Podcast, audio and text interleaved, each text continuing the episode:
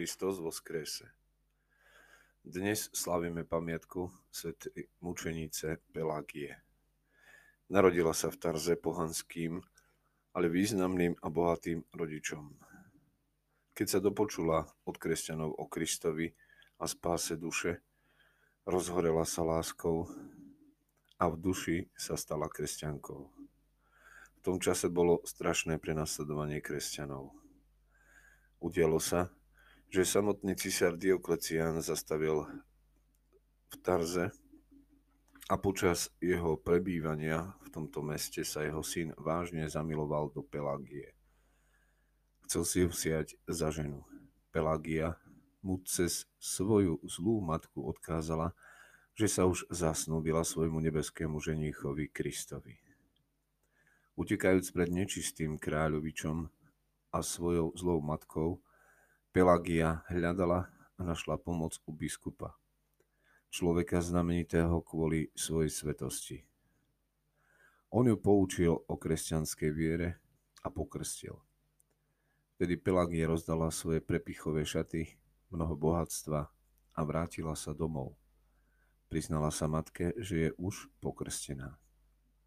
Keď sa o tom dopočul cisárov syn, Stratil všetku nádej, že môže túto svetu devu dostať za ženu. Prevodol sám seba mečom a zomrel.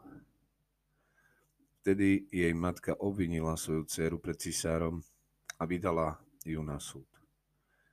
Cisára prekvapila krása dievčiny, zabudol na svojho syna a sám zahorel nečistou vášňou k nej. Keďže Pelagia zostala neochvejná vo svojej viere, cisáriu odsúdil na spálenie v kovovom volovi rozžeravenom v ohni. Keď ju mučitelia obnažili, sveta Pelagia sa prežehnala a s ďakovnou modlitbou k Bohu sama vošla do rozžeraveného kotla.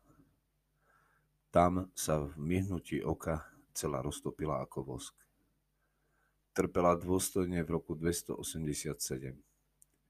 Zvyšok jej kosti zobral biskup a pochoval na kopci pod kameňom. V časoch cisára Konštantína bol na tomto mieste postavený krásny chrám na počest Svetej Devy a mučenice Pelágie, ktorá sa obetovala za Krista, aby s Kristom mohla väčšine kráľovať a ponúkol záchranu všetkým. Aj my sme z tohto pokolenia. Ježiš Kristus v dnešnom evaneliu hovorí, ak sa oslavujem ja sám, moja slava nestojí za nič. Ale oslavuje ma môj Otec, o ktorom vy hovoríte, že je váš Boh. Ale nepoznáte ho. Preto svedectvom proti vám je sám Abraham, ktorý zaplesal, že uvidí môj deň. Boh povedal Abrahamovi, že prostredníctvom neho budú požehnané všetky národy. Toto sa naplnilo Ježišovi Kristovi. Ježiš, Abrahamov potomok, priniesol všetkým ľuďom požehnanie. A to skrze svoju smrť, skriesenie. Nie krvou, ale vierou. Pretože Abraham to je viera. A napokon Ježiš hovorí, prv ako bol Abraham, ja som. To je jedno z najmocnejších vyhlásení, ktoré Ježiš vyslovil. Keď povedal, že existoval ešte skôr, než sa narodil Abraham, jednoznačne tým vyhlásil, že je Boh. Ježiš dokonca na seba vztiahol sveté Božie meno, ktoré bolo odhalené Mojžišovi v horiacom kríku. Takéto tvrdenie nemôže zostať bez ohlasu. Nedá sa prehliadnúť. Židovskí vodcovia ho chceli hneď ukameňovať, za toto veľké rúhanie, pretože o sebe vyhlásil, že je Boh, že je mu rovný. Ale Ježiš je skutočne Boh. Pravý Boh i pravý človek zároveň. V súlade so zákonom, ktorý je napísaný v 3. Mojžišovej knihe, boli náboženskí vodcovia pripravení ukameňovať Ježiša za toto tvrdenie, že je Boh.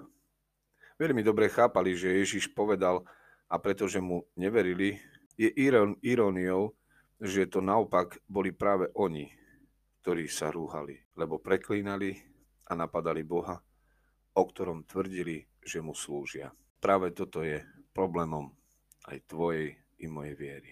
plnosti uveriť, že Ježiš nie je iba obyčajný človek, ale pravý Boh, ktorý zostúpil na túto zem, stal sa človekom, aby uskutočnil to dielo, ktoré človek nemôže uskutočniť.